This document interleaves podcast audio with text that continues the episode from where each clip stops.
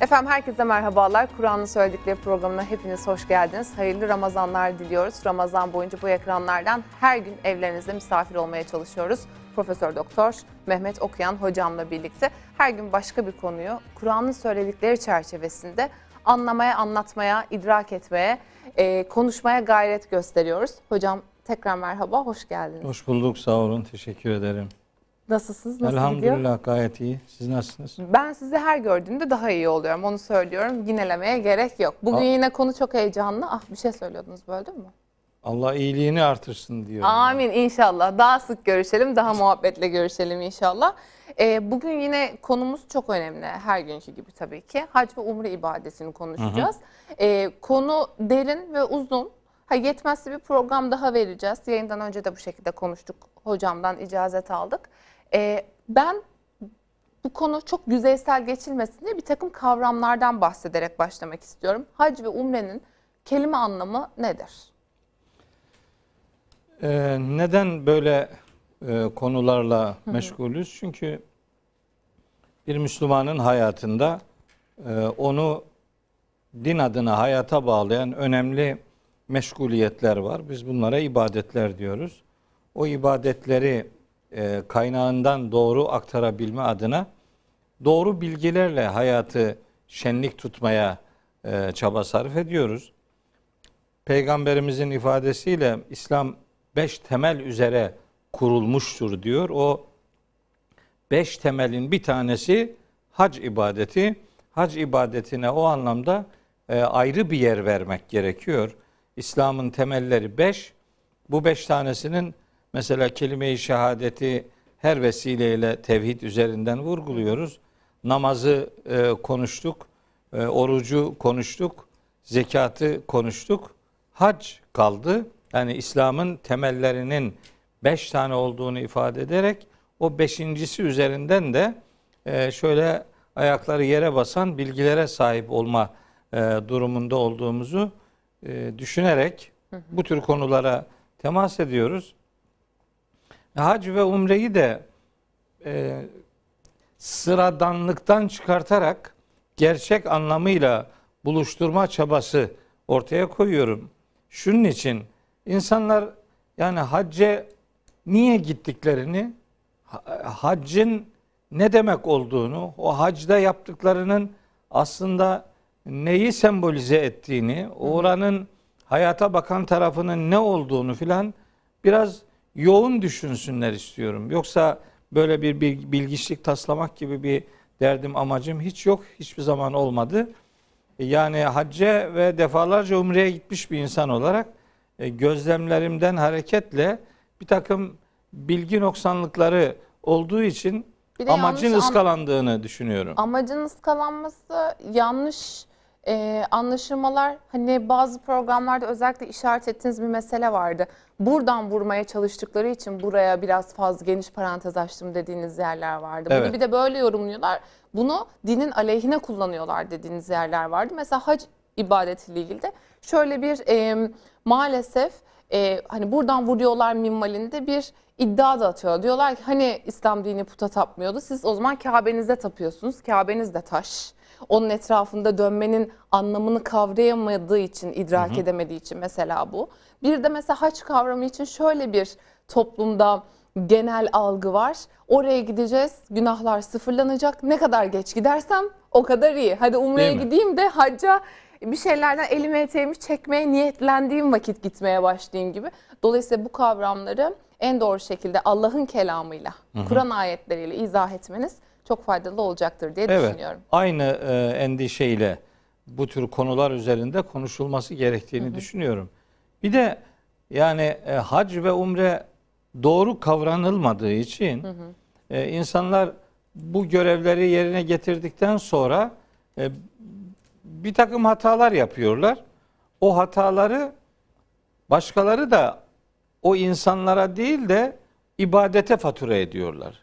Yani işte al hac dediğin eğer doğru bir şey olsaydı işte bak şu adam şöyle olmazdı böyle olmazdı gibi yani dışarıdan bakanlara malzeme verecek bir takım e, yanlış anlamalar söz konusu oluyor. Onlara da hani belki bir e, set çekebilme. Bir de hocam sıfırlama her değil de. sakallı amcaya da hacı amca dediğimizden de kaynaklı Mesela- bir yanılgı da var o. O yani, Yani.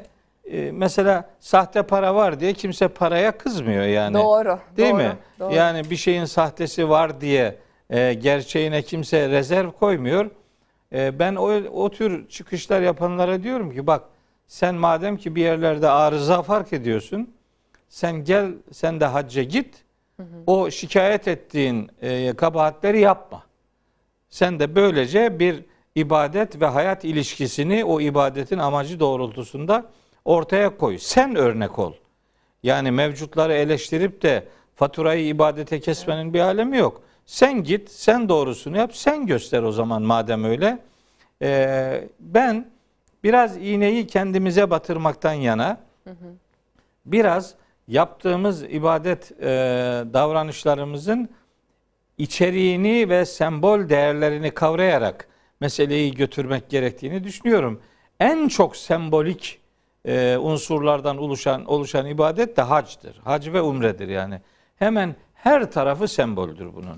Ve o sembollerin içini doldurmak lazım. Ona Buraya bir da- sonraki aşamada Tabii tabii. hocam. Hı hı. Buraya da önce hac ve umre ne demektir? Oradan, Oradan başlayalım. başlamak lazım. Hac kelime olarak ziyaret etmek demektir. Kelimenin Arapçadaki fiil kalıbının anlamı ziyaret etmek, gitmek anlamına gelir. Onun için o ziyareti yapanlara işte hacı denir bizim kültürümüzde. Maksat o ziyareti gerçekleştirdiğine bir gönderme yapılmasıdır. Yani hacca gidene illa hacı filan demeye gerek yok. Ya, namaz, namaz kılana da ey namaz kılan diye seslenmiyoruz nihayetinde. Hacca gidene de ille de hacı demek gerekmiyor. Ama hacı denmesinin sebebi o ziyareti yaptığına dair bir hatırayı, bir hatırlatmayı gündeme getirmektir. Peki terim olarak hac ne demektir? Hac belli zamanlarda belli bir giysiyle belli yerleri belli sayıda ziyaret etme ibadetine derler. Yani hac her zaman olmuyor. Onun ne zaman olacağına dair Kur'an-ı Kerim bize bilgi veriyor. Malum aylar, bilinen aylar, o ayların sayılı günler, o sayıların hangi günleri içerdiğini de biliyoruz. Bu yılda kurbana denk gelir o zaman. Ha öyle de diyorlar işte. Tabii e, ma- maalesef işte böyle sıkıntılar var. Yani dini kültür bizim hayatımızı daha anlamlı kılsın diye Evet. insanların sıcak gündeminde tutulsun istiyoruz. E, umre de küçük hac diye bilinir. Aslında umre de bir ziyaret kelimesiyle karşılanır genellikle. Fakat um, umre hayatı anlamlı bir ömre dönüştüren ziyaret demektir. Yani hayatın e, içi dolu değerlerden oluşan bir ömür kimliğine buluş dönüştürüldüğü ziyaretin adıdır umre. Hacla aralarında bir takım uygulama farkları olsa da her ikisinin de amacı aşağı yukarı birdir. Çünkü Allah her ikisini de insanların yerine getirmesi görevini vermiştir. İkisini de.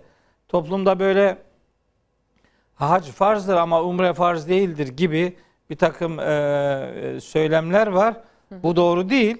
Çünkü Bakara suresinin 196. ayetinde çok açık bir ifadeyle Allahü Teala hac ve umre kelimelerini yan yana getirerek şöyle buyuruyor ve etimmul hacce vel umrete lillahi. Haccı ve umreyi Allah için tamamlayın. Dolayısıyla şu ayet orada durduğu sürece ki ta hep orada olacak. Ee, şimdi aynı aynı cümlenin içinde birine farz, birine sünnet demek doğru bir okuma biçimi değildir.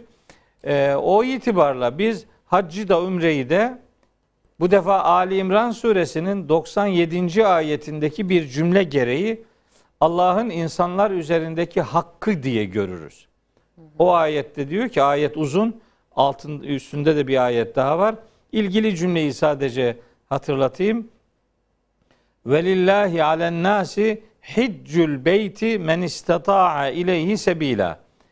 Oraya gitmeye bir yol bulan için Allah'ın beytini, evini ziyaret etmek Allah'ın insanlar üzerindeki hakkıdır.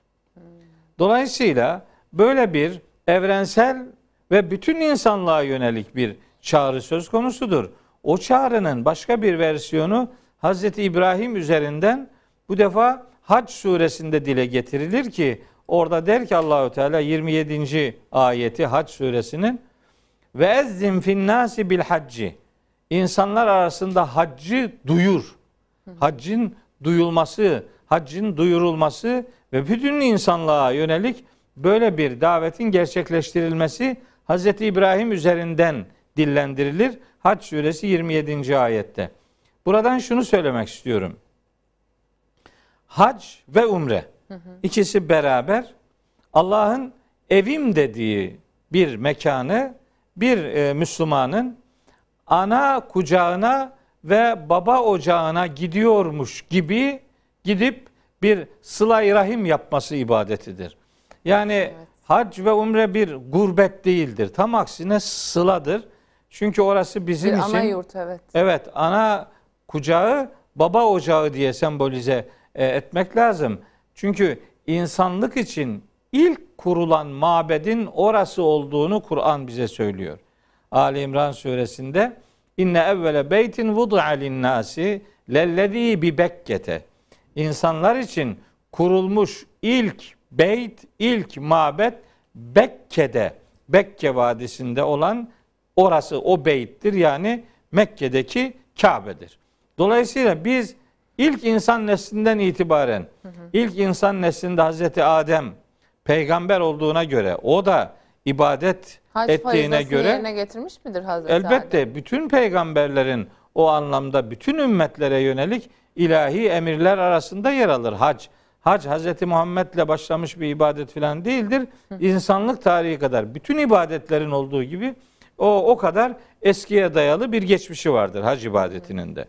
Peki burada bir araya girip bir şey sormak istiyorum. Mesela demin siz de vurguladınız. Hani Allah'ın evi diye tabir ettiği, tanımladığı evet. Kabe dediniz. Evet. Ee, Hazreti İbrahim döneminde Kabe putlarla doluydu. Hı hı. Şöyle bir e, soru da sorulur hep. Allah evini koruyamadı mı? Neden putlarla doldu o ev? Hazreti İbrahim döneminde e, bir defa Kabe'nin yerinin kaybolduğu hı hı. E, ve o yerin Allah tarafından Hazreti İbrahim'e bildirildiği hı hı. ifade edilir Hac suresinde ve izbevve'na li İbrahim'e mekanel beyti. Ki iddia kaybolması üzerine de var. Var. Ee, biz o beytin yerini İbrahim'e bildirmiştik diyor. Hı hı. O, o bildirmenin sonrasında Hazreti İbrahim oğlu Hazreti İsmail ile beraber Kabe'nin temellerini yükseltmişti. Yükselt, evet.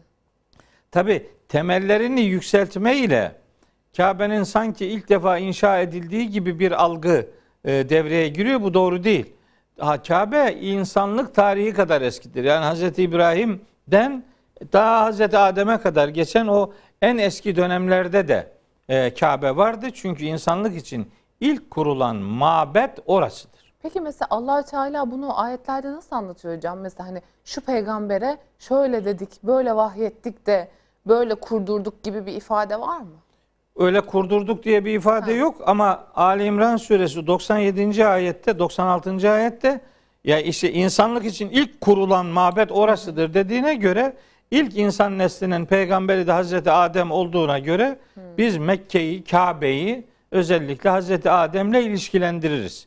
Yani iki bilgiyi buluşturarak Hazreti Adem'in peygamber oluşunu ve Kabe'nin de ilk mabet oluşunu e, önümüze alarak ilk mabedin ilk insan nesli tarafından e, inşa edildiği sonucunu elde ederiz. Hı hı. Fakat tarihi süreç içerisinde tabii bir takım e, müdahaleler olmuş, bir takım bozulmalar meydana gelmiş. Hazreti ee, Peygamber döneminde de içerisinde putlar, putlar vardı. vardı. Allah bu mabedini neden putlardan korumuyor? Allah'ın öyle herhangi bir şeye gücünün yetmemesi gibi bir şey söz konusu değildir. Allah'ın mabedinin içini putlarla doldurmamak ve dolduranlar varsa onların onların önüne geçmeyi Allah insanlara görev vermiştir. Yani bunu Allah neden yapmıyor sorusu o zaman insanın imtihana, sınava tabi tutulması gerçeğini iptal eder. Onu bizden istiyor işte. Biz Allah'ın mabedini o tür kirlerden uzak tutmalıydık. nihayetinde Kabe'yi yıkmaya gelen o Ebrehe ordusunun başına geleni de Fil suresi ve Kureyş suresinden öğreniyoruz. Yeri geldiğinde Allahü Teala elbette mabedini de korur. Bu Allah'ın görevi değil, bu insanların, müminlerin görevidir. Müminler bu görevleri ıskaladıkça peygamberler devreye girmiştir. Hz. İbrahim babasının putperestliği ve put üreticiliği üzerinden ortaya koyduğu o putperestlik inanışına dair e, o yerleşik kabulü Hz. İbrahim putlara karşı bir tavır geliştirerek bir peygamber kimliğinde o putlara ve putperestliğe karşı bir duruş ortaya koymuştur. Bu daha sonra daha yaygın bir hali alıp da ta Mekke ve Hazreti Peygamber dönemine kadar uzanıp peygamberimizin yaşadığı dönemde de Kabe'nin içini putlarla dolduranlar olunca Cenab-ı Hak mabedini putlardan temizleme görevini Hazreti Peygamber'e ve müminlere elbette vermiş. İşte Mekke fethedilince de o görev yerine getirilmiş ve Kabe putlardan kurtarılmıştır. Allah bunu neden yapmıyor sorusu yerine Allah'ın bu isteğini insanlar neden yerine getirmiyor şeklinde çevirip sormak ve böylece bir görev sorumluluğumuz bulun, bulunduğu bilincini elde etmek daha doğru bir tutumdur. Peki bu sembollerden bahsedeceğiz. Hac Evet. ve umre e, görevlerindeki sembollerin anlamlarından ama oraya gelmeden son bir şey sormak istiyorum. Öncesinde kıblenin değiştirilmesi, mes- yönünü Mescid-i Aksa'dan e, Kabe'ye çevir diye ayet geliyor ya. Neden Evet. kıble değiştirildi? Başka bir e, Konuya başka bir gel. tarafa gidiyoruz. Oradan onu- getireceğim Tamam sizi. ben bunu anlatayım da Tamam. yani hac ve umreden çok uzaklaşmayalım ama benim, bu benim soruyu da cevaplayalım. geldi hocam. Çünkü hani içinde put vardı diye, putlardan tam temizlenmemişti, putperestlerden tam temizlenmemişti diye mi biz Mescid-i Aksa'ya dön- dönüyorduk yönümüzü? Yok hayır hayır hayır. Ondan dolayı değil. Kabe'nin içinde putlar varken de peygamberimiz Mekke'de Mekke'deyken Kabe'ye doğru namaz kılıyordu. Biz Kabe'ye doğru Allah Kabe'ye dönün dediği için dönüyoruz. Kabe'nin kendisi üzerinden herhangi bir yani onun sembollüğü üzerinden bir hareket geliş e, ortaya koyuyoruz. Yoksa biz Kabe'nin duvarıyla değil, Allah'ın emriyle ilişkiliyiz. Allah oraya dön dediği için dönüyoruz. Kaldı ki dediği sorduğunuz soruda hani Mescid-i Aksa'dan Mescid-i Haram'a doğru kıblenin çevrilmesi e, Peygamberimiz Medine'ye hicret ettikten yaklaşık 15-16 ay sonra gerçekleşti. O zaman Kabe'ye doğru dönüş emri gelmiş olmasına rağmen gene Kabe'nin içinde putlar vardı. Putlar yani Kabe, Mekke fethedildikten sonra putlardan temizlendi. Dolayısıyla bizim amacımız yönümüzü Kabe'ye doğru dönmek, yüreğimizi de Allah'a bağlamaktır. Biz sembol üzerinden onun için Kabe'yi, haccı, umreyi, sembollerin arka planında neler hissetmek lazım, onların içini nasıl doldurmak lazım sorusunu onun için ısrarla soruyoruz. Yoksa bizim amacımız taş değildir. Yani Doğru. orada mesela Kabe derken Mescid-i Haram diyor. Fevelli ve çeke şatral mescidil haram. Mescid-i Haram tarafına doğru dön diyor. O Mescid-i Haram'ın içerisinde de işte Kabe yani o Kabe kübik şekli olan yapı demektir.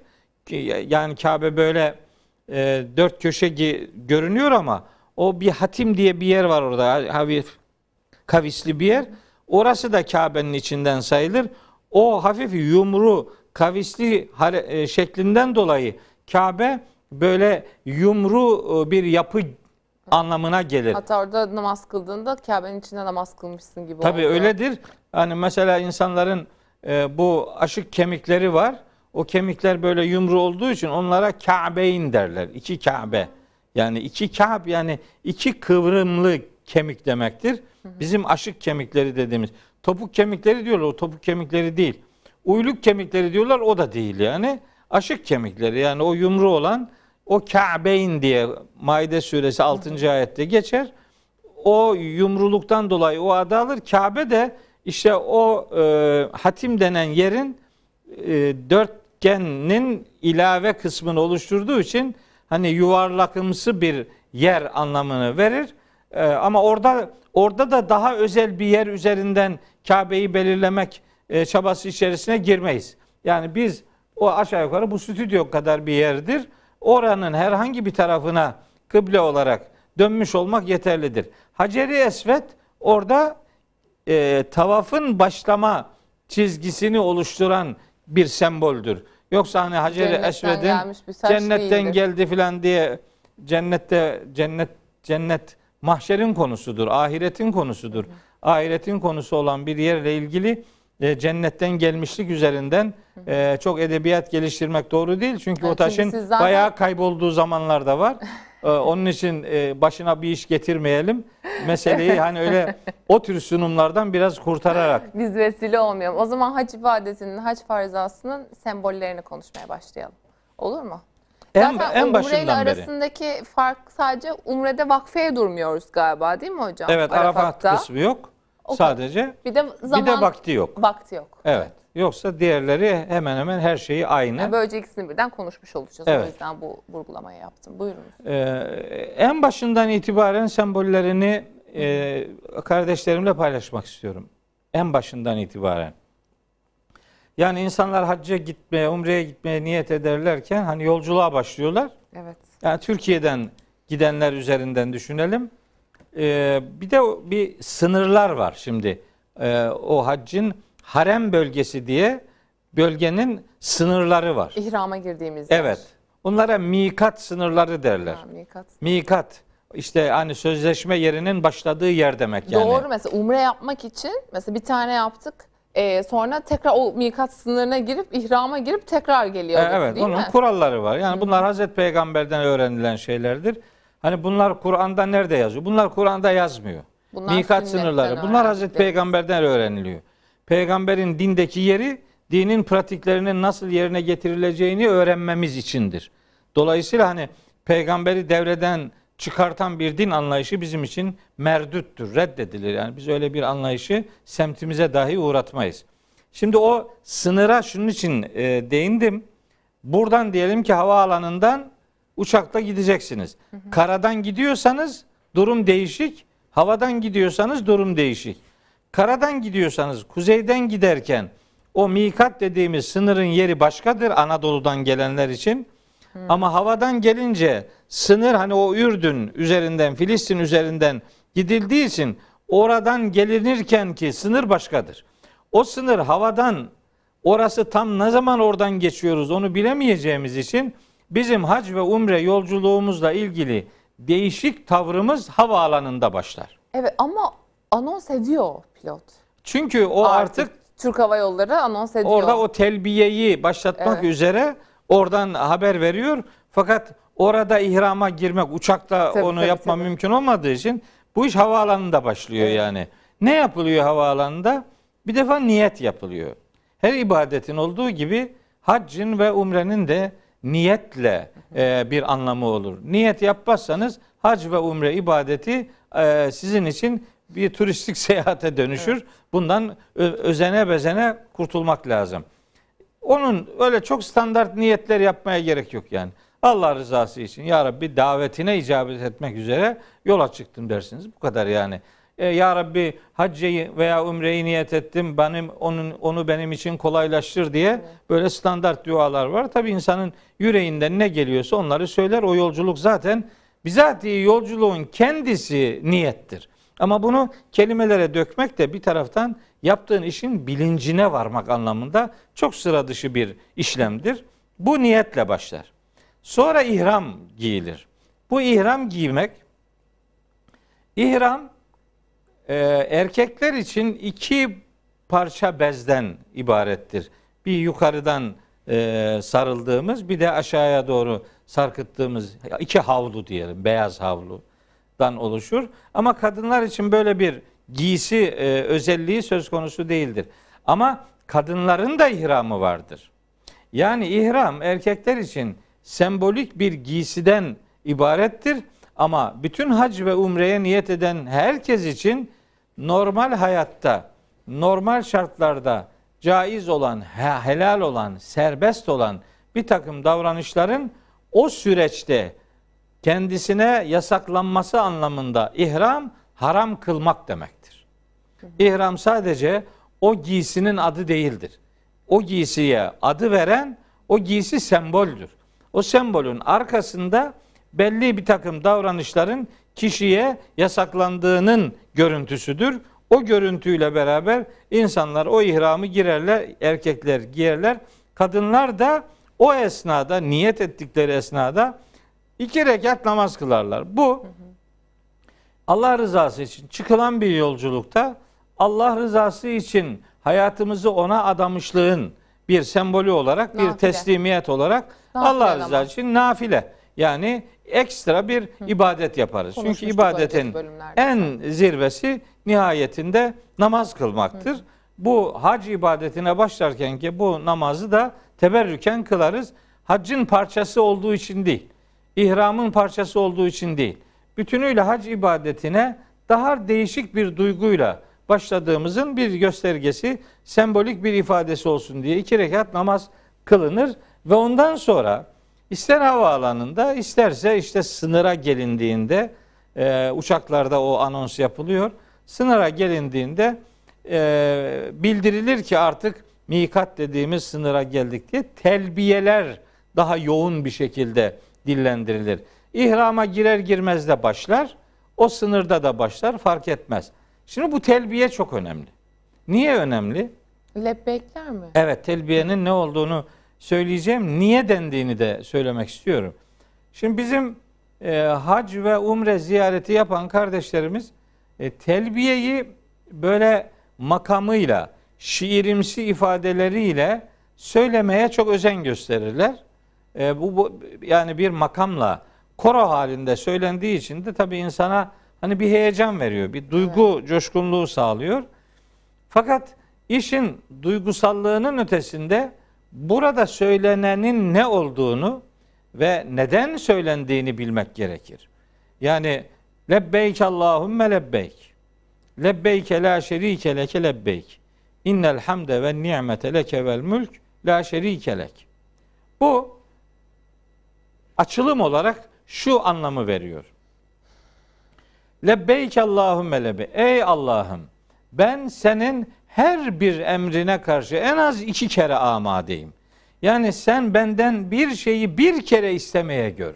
Ben onu defalarca yaparım diye böyle bir teslimiyet ifadesidir. Lebbeyke'nin öyle açılımı vardır. Arapçada ulib buleke ilbabeyni demektir. Yani ben sana en az iki kere dönerim. Yani sen yeter ki benden bir şey iste.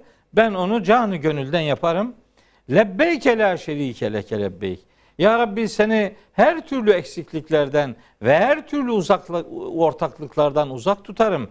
Ve ben senin yine her emrine elbette en az iki kere amadeyim. Boynum büküktür senin her buyruğuna karşı. Her türlü hamd, her türlü övgü, her türlü nimet elbette sanadır ve elbette senden beklenir. Nitekim senin hiçbir ortağın yoktur. Bu telbiye, bunun teknik adı telbiyedir. Kelimeleri, cümleleri bundan ibarettir. Anlamları da bu söylediğim gibidir. Peki bunu niye diyoruz? Bunu şunun için diyoruz. Bu telbiye aslında bir paroladır, parola. Ya Rabbi senin hac ve umre ziyaretimizle alakalı bizi oraya kabulünün hani sınırdan geçerken parola sorarlar e, askeriyede. Parolayı bilmeyene öbür tarafa geçiş izni verilmez. Bu bizim telbiyemiz aslında parolamızdır. Biz o parolayı dile getirerek Ya Rabbi parolayı biliyorum. Parola sana kulluğumdur. Senin her bir emrine karşı en az iki kere amade olduğumu ilandır ve beyandır. Ben onun üzerinden şimdi sen çağırdın, Geliyorum. ben de koştum, geliyorum demektir. Sen benden neyi istersen ben onun hepsini yapacağım. Sadece beni, beni hacca davet ettiğin için sadece bu görevi yapıyorum söz verişi değil bu. Bu diğer bütün ilahi emirleri de yerine getirme sözünü vermektir bu. Tek başına sadece sadece çağırdın geliyorum o değil. Bütün emirlerin benim için baş tacıdır. Ben onların her birini canı gönülden isteyerek, özenerek, kalbimle, ruhumla, her şeyimle onları yerine getirmek üzere sana söz veriyorum ya Rabbi demektir. Hatta ihram giydiğimiz için o ihramın beyazlığı üzerinden de sembolünün arkasına geçip başka şeyler görmek lazım. Genelde insanlar tabi sen umreye gittin, hacca gitmedin. Gitmedim. Ee, umrede pek görünmez o Arafat, Müzdelife ve Mina'daki o muhteşem görüntü e, umrede yok. Ama hacda var. Şey gibi değil mi hocam? Mahşer gibi. Mahşer gibi. Küçük bir mahşer Evet, diye aynen tanımlıyor. öyle. Bir de orada herkes beyaza bürünmüş. Çok büyük oranda. Ee, hanımlar da kısmen beyaz giyerler ama onlar için bu bir ihram kimliğinde değildir. Başka renkte giyerler yani onun bir kuralı yok. Hani Baktığınız Baktığınız zaman- sembolü mü var? Ha, baktığınız zaman yukarıdan Arafat'tan inerken Müzdelife'ye doğru hatta Arafat'ta o Rahme Cebeli Rahme denen dağın biraz üstüne doğru çıkınca aşağıya doğru o e, düzlüğe baktığı zaman bambaşka bir şey görülüyor. Yani öyle e, buradan tahmin edilip anlatılabilir bir şey değil. Onun için mesela ihrama kefen e, gözüyle bakılır. Hani kefen ölümü sembolize eder ve e, ihram da kefeni sembolize eder diye böyle bir e, ihram kefen birlikteliği akla gelir. Bu doğrudur. Ben buna hiçbir şey demiyorum. Ancak burada görülmesi gereken iki şey daha var. Bunu kefene benzetince işte o başta dediğin gibi istismar kalemlerinin bir kısmı açılıyor. Adam ne yapıyor? Ölümüne yakın olduğunu düşündüğü zamanlara terk ediyor haccı umreyi. Yani her türlü işi yapıp bitireyim. Yani her türlü yanlışlığı yapayım. Ondan sonra döner sıfırlar gelirim diyor. Yani ömrünün sonuna doğru terk ediyor. E, O sonuna doğru terk ettiği Güzel ömrünün mantık, matematik. ama e, öyle Tutuyor olunca mu olmuyor evet. öyle olunca ya sağlığını kaybediyor ya parasını kaybediyor ya geçen sene olduğu gibi pandemiden dolayı gitme imkanını kaybediyor. İnşallah bu sene gidilecek bakalım. Ee, başka şeyler devreye giriyor. Onun için ihramı sadece kefene benzetmeyi çok doğru görmüyorum. Yanlış değildir ama yeterli değildir. İki unsur daha var. Kefen aslında insanların eşitliğinin sembolüdür. Herkes eşittir. Artık idareci, e, me- amir, me- memur, e, efendim işveren, işçi, hoca, talebe, ana baba, çoluk çocuk Bütün üstünlük saydığın sıfatlardan uzaklaşıyorsun. Şey, evet. O bir eşitlik sembolüdür. of, Niye biliyor musunuz? Şimdi takvası üstün olanın e, tepede olup yükseleceği bir yer. Bir yer. Evet. Evet. Şimdi bakın bu hacla ilgili e, Hz. İbrahim'le ilişkilendirdiğim Hac suresi 26-27. ayetlerden önce 25. ayette çok nefis bir ifade var. Pek hacla umreyle ilişkilendirilmez ama bence iliş, ilişkilendirilirse yeridir. Hocam Haç suresi 27. ayet mi dediniz? 25. 25'e Şimdi onu- 25'i okuyorum. Netleştirelim de çünkü eminim açıp bakan takipçilerimiz de olacak. Şimdi 25'i okuyorum ama 26-27'yi de biraz önce okumuştum. Hepsini okumadım. Ara ara göndermeler yapıyorum. İnnellezine keferu ve yasudduna an sebilillahi vel mescidil haram ellezî cealnâhu linnâsi sevaen. O mabet, o mescid haram öyle bir yerdir ki biz onu insanlar için bir eşitlik yeri kıldık diyor. E, O ihram işte insanların eşitliğinin, müsavi oluşunun, uzaktan gelsin, yakından gelsin, amir olsun, memur olsun, asker olsun, komutan olsun, ne olursa olsun orası insanların saf dururken ön tarafta filancalar dursun, arkada filancalar dursun diye bir sıralama yapılmaz. Mabede ilk gelen en önde olur. Onun hakkı odur. En sonra gelip en öne geçmek uyanıklılığının bir alemi yok. Herkes bu geldiğinde boş bulduğu yeri e, doldurur, orada namaz kılar. İhram o eşitliğin sembolüdür. En önemli görülmesi gereken noktalardan biri budur. İkincisi de aslında ihram haccın ruhuyla da birebir uyumlu olacak şekilde ihram insanların hayatında yepyeni ve tertemiz bir sayfa açma sembolüdür. Yani günah işlememeye söz verip Allah'ın rızasını kazanmada her türlü lekeden, her türlü kirden, her türlü e, kötülükten arınmış tertemiz bir duruşla Allah'a söz verişin sembolüdür. Yani onun için hac bir hayat biçimi öğretir insana. Yani hayatın yaşanacak her aşamasında insanoğlunun nelerden sorumlu olduğunu ve sorumluluklarını nasıl yerine la- getirmesi lazım geldiğini öğrendiği yolculuktur hac. Çünkü tertemiz bir sayfa açıyor. O sayfayı açana kadar onu ömrünün ileriki zamanlarına tehir etmek hiç akıllıca değildir. Çünkü o zamanın geleceğine dair kimsenin garantisi yok. O zamana ulaşacağına dair kimsenin garantisi yok. O zaman gelse bile onu o zaman yapabileceğine dair kimsenin garantisi yok. Onun için haccı ömrün olabildiğince en erken dönemlerinde yapmak ve hayatı hac ve umre kimliğinde, o arı durulukta, o saflıkta yerine getirmek gerekir.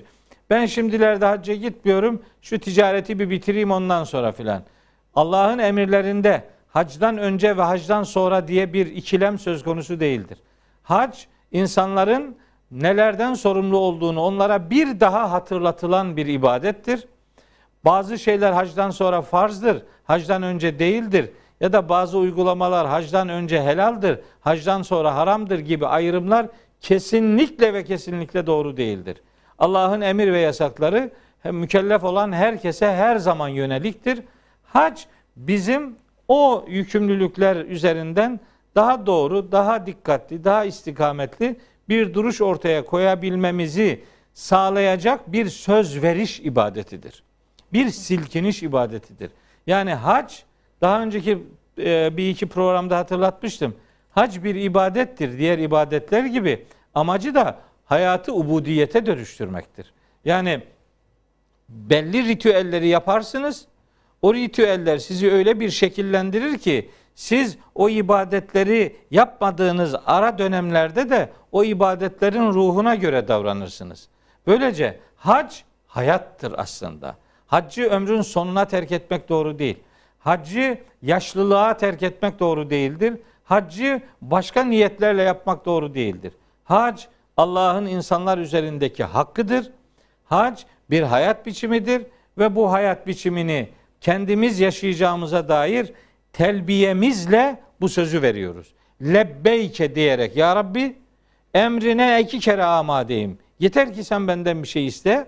Sadece hac üzerinden değil, bütün dini yükümlülükler üzerinden hayatın tertemiz yürütülmesi noktasında bir söz veriş ibadetidir. Hem hac hem umre başlangıcı itibariyle niyeti bir bilinçle buluşmak, ihramı hayatın tertemiz bir sayfasını başlatmak, ahireti hatırlamak ve herkesin herkesle eşit olduğu bilincini ortaya koymak ve nihayetinde e, telbiyeyi de bir duruş olarak Allah'ın emirlerine karşı bir boynu büküş söz verişi e, olan bir e, parola gibi gördüğümüzü ifade edelim. Bunların her biri sen başta demiştin bu bitmez diye evet, evet. ben biter diye zannediyordum. Daha hacca henüz başlamadık.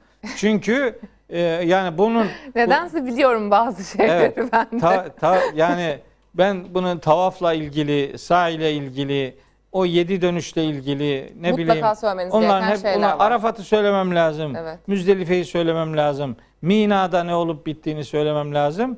Yani onun için bir program daha O zaman şöyle yapalım demek. hocam. Bir iki dakikada haccın gayesiyle ilgili şu an benim aslında böldüğüm yerden devam edin. Meseleyi e, tamamlayın. Bir sonraki bölümde e, haccdaki sembolleri detaylı bir şekilde konuşalım. Diğer sembolleri. Ha, diğer sembolleri. Evet. evet. Ben e, hac ibadetini bir e, bir bilinç inşası olarak görüyorum. Haccı bir hayat biçimi olarak görüyorum. Haccın insanı e, diğer insanlara örnek olması noktasında çok e, hani rol model insanlardan biri olmak gibi büyük bir iddianın e, sahibi olarak görüyorum. Bir Müslümanın e, hac ibadetini asla ertelememesi ve ötelememesi gerektiğine inanıyorum. Hatta ben hac ve umre ibadetini hani bazıları şöyle şeyler söylüyorlar. Hani yürek yaralayıcı şeyler. Hani bunu bir turistik e, seyahat gibi filan e, algılayanlar hatta eğer bu buraya indirgenirse buna gerek yoktur gibi sonuçlar ortaya konuluyor. Bunların her birini maksadını aşan sözler olarak e, değerlendirdiğimi ifade etmek isterim. Hac Allah'ın emridir ve Allah'ın emirlerini yerine getirmede herhangi bir pazarlık bir Müslümana asla ve asla yakışmaz. Bizim görevimiz Allah'ın dediğini önce yapmaktır. Sonra da hikmetlerini ve faydalarını hayatımızda ne kadar görebiliyorsak o kadar görmeye çaba sarf etmek. Çok az vaktim kaldı ama şunu sormadan bu bölümü tamamlamak istemem. Tabii e, niyet e, bu ibadeti yapmak, yaş vesaire sizin söylediklerinize dikkat ederek yani hiçbir şeyden, e, hiçbir şeye takılmadan hep bu arzuda ve istikrarda olmak ama e, bir de pahalı da bir ibadet. Gücü yetene farz değil mi? Tabii. Şimdi Gücü Bu çok önemli. Çünkü Ben- mesela e, benim işte Anadolu'da ninem var. Gücü yetmiyor, imkanı yok, gidemiyor. tamam sen de ona layık bir torun ol ver parasını sen. Yok benim yok. Ben benim çok şükür ben Mesela yani. etrafımda bir şey Mesela, olursa gücüm yettiğince sen destek üzerinden oluyorum. demiyorum. Evet. Yani Aha. bu- doğru. Allah'ın insanlar Allah'ın insanlar üzerindeki hakkıdır diyor ayette. Bakın Evet. Müslümanlar üzerinde de demiyor. Yani insanlar üzerinde ben Ki bu hocamın burada söylediklerini daha detaylı anlamak için e, daha önceki bölümlerde işlediğimiz hatta bir bölüm önce zannediyorum zekat Evet. e, meselesini lütfen e, tekrar açıp izlesinler. Değil Buyurun. mi? Bu büyük ibadeti yapamayacak, sırf fakirliğinden dolayı yapamayacak olan insanlara yardım edip onların hac ve umre ibadetini yerine getirmesi için e, destek olmak bir Müslümanlık görevidir de aynı zamanda. Ben bu duyarlılığı kaybetmeme adına çok pahalı gitmeye gerek yok. VIP turlara gerek yok E, mesela yani. yani. parası varsa gitsin kendisi bilir de hani orası pahalıdır diye herkese pahalı olduğu söylenemez. Bir de hacca giderken işte çok sabırlı olun, çok sabırlı olun diyorlar. Niye çok sabırlı olacakmışız? Efendim orada sıkıntı çekilecek. Canım sıkıntı çekilecek yerlerde sıkıntı çekeriz de rahat olan yerler varken niye onu sıkıntıyla geçirelim ki? Allahü Teala Allah sizin için kolaylık ister, zorluk istemez diyor. Dolayısıyla meseleyi hatta bir hac yolculuğunda bir tanesi dedi ki işte işte 10 çuval sabır alın. 10 çuval sab- çok sabırlı olun. Orada bir takım problemler olabilir diye uyarıyor görevli. Adamın biri de demiş ki hocam ya niye o kadar sabun alıyoruz ki? Sabun zannediyor sabırı. Ee, yani 10 niye- çuval sabun aldı. ee, öyle öyle algıladı. Ha, sabır evet sabırlı olmak önemli bir duyarlılıktır. Elbette öyledir. Fakat keyfi keyfine insanları sabra e, mecbur etmenin bir alemi yok. Kolayı neyse onun üzerinden yürümek ve oraya gitmek için yol bulmak lazım. Yani o imkanlar her taraftan dört başı mamur bir imkan insanın önüne gelmeyebilir. Oraya gitmek için can atanların elinden tutmak diğer Müslümanların da kardeşlik borcudur. İnşallah. Ee, ağzınıza sağlık hocam. Çok teşekkür ederiz. Bir sonraki bölümde devam edeceğiz bu İnşallah. konuya. Efendim sizlere de çok teşekkür ederiz. Bizleri izlediğiniz için. Hayırlı Ramazanlar diliyoruz. Yarın tekrar görüşeceğiz.